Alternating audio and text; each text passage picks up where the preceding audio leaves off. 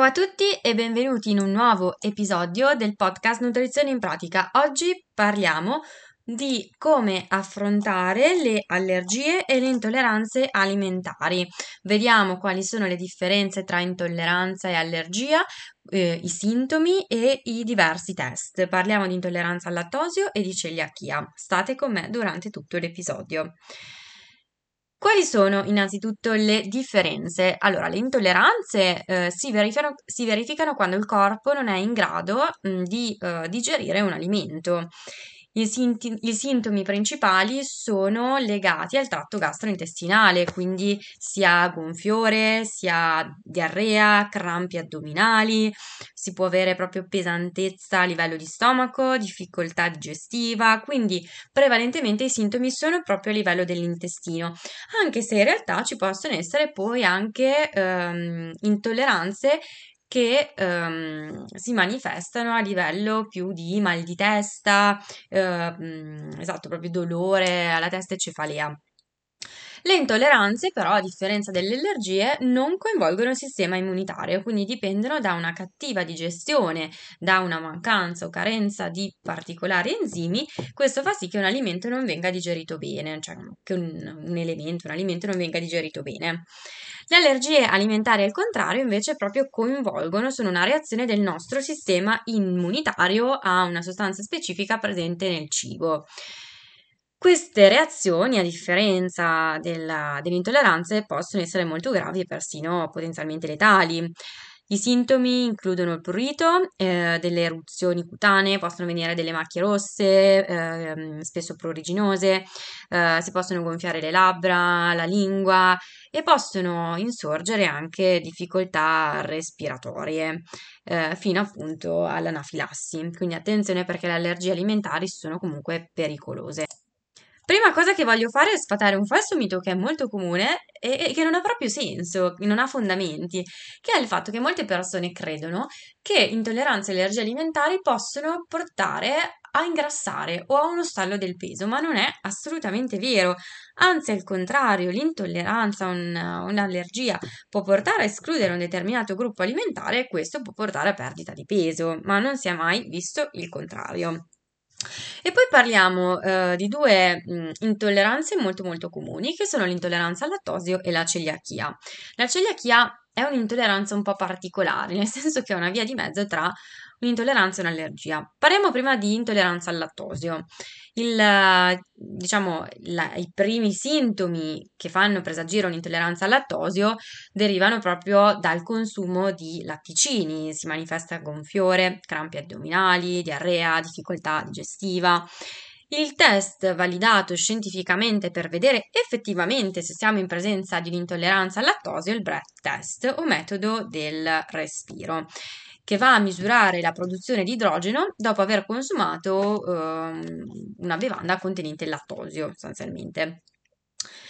Ma eh, che cos'è l'intolleranza al lattosio? È sostanzialmente una condizione eh, in cui il, il corpo manca o ha molto carente l'enzima lattasi, che è necessario appunto per digerire il lattosio. Il lattosio è uno zucchero che è presente nel latte, in tutti i suoi derivati, eh, non in tutti, ma in molti suoi derivati, e lo zucchero è formato da due unità, cioè questo zucchero, il lattosio, è formato da due unità, che sono il glucosio e il galattosio. Per essere eh, digerito, il, lattosio deve essere scisso in queste due unità base ehm, che poi vengono assorbite dall'intestino. L'intestino invece non riesce ad assorbire il lattosio, quindi se il lattosio non viene digerito si manifestano poi tutti i sintomi che abbiamo visto, quindi gonfiore, diarrea, crampi.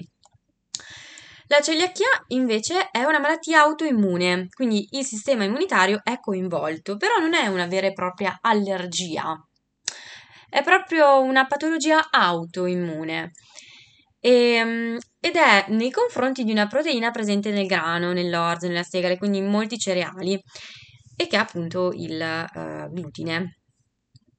E, ehm, questa, diciamo, il consumo di glutine in una persona con celiachia porta eh, a un danneggiamento della mucosa intestinale e questo può causare o meno una serie di sintomi gastrointestinali, quindi diarrea o al contrario stipsi, eh, perdita di peso perché si viene a creare malassorbimento, eh, gonfiore, crampi ma ehm, non sempre, a volte mh, anche se la mucosa intestinale viene danneggiata, a- la patologia è asintomatica, ma non bisogna assolutamente consumare il glutine, anche per chi non ha sintomi. E la diagnosi di celiachia viene fatta tramite dei, innanzitutto tramite l'esame del sangue e poi eventualmente si va um, a fare una biopsia. La celiachia eh, è una, mm, diciamo, chiamiamola una malattia che va avanti per tutta la vita. L'intolleranza al lattosio invece, ehm, se si ha un'intolleranza lieve, in realtà può anche passare, diciamo, abituando il nostro corpo gradualmente a eh, digerire il lattosio, quindi reintroducendolo pian piano, ma non è detto. Vediamo quali sono i test disponibili per eh, intolleranze e allergie. Abbiamo visto che eh, il test per il lattosio è il breath test Um, non ci sono invece dei test validati scientificamente affidabili che possano diagnosticare altri tipi di intolleranze. Quindi quello che si può fare è tenere un diario alimentare e valutare i sintomi. Quando vediamo che un determinato alimento ci scatena una determinata reazione, magari gonfiore, dolore addominale, crampi, diarrea, allora magari è un alimento a cui il nostro corpo è un po' sensibile, a cui possiamo avere una potenziale intolleranza. Per le allergie invece eh, abbiamo visto che i sintomi sono altri, quindi eruzioni cutanee, gonfiore, eh, prurito, eh, difficoltà respiratorie. E per le allergie alimentari i test sono il RAST, eh, il RAST test eh, o il PRIC test attraverso il quale si va a vedere le reazioni del corpo ai determinati allergeni. E ehm, quindi sia chiaramente le intolleranze che le allergie possono influenzare la, la, diciamo, la qualità della vita di una persona. È bene cercare di eh, arrivare sempre in fondo e capire quali sono gli alimenti che possono dare determinate reazioni e ehm, quindi intanto si può tenere un diario alimentare per imparare a riconoscere i sintomi e vedere se sono determinati alimenti che ce li provocano, ma poi è comunque fondamentale eh, consultare un professionista, che sia l'allergologo, che sia un aiuto insomma medico per il breath test e così via, fino ad arrivare anche possibilmente a un biologo nutrizionista, un dietista, un dietologo che eh, possa aiutare a creare una dieta efficace ad hoc per la gestione di tutti i sintomi è assolutamente importante mai sottovalutare i sintomi scatenati eh, dagli alimenti, soprattutto se siamo in presenza di allergie che abbiamo visto essere potenzialmente letali. Quindi prestare attenzione e preservare la nostra salute.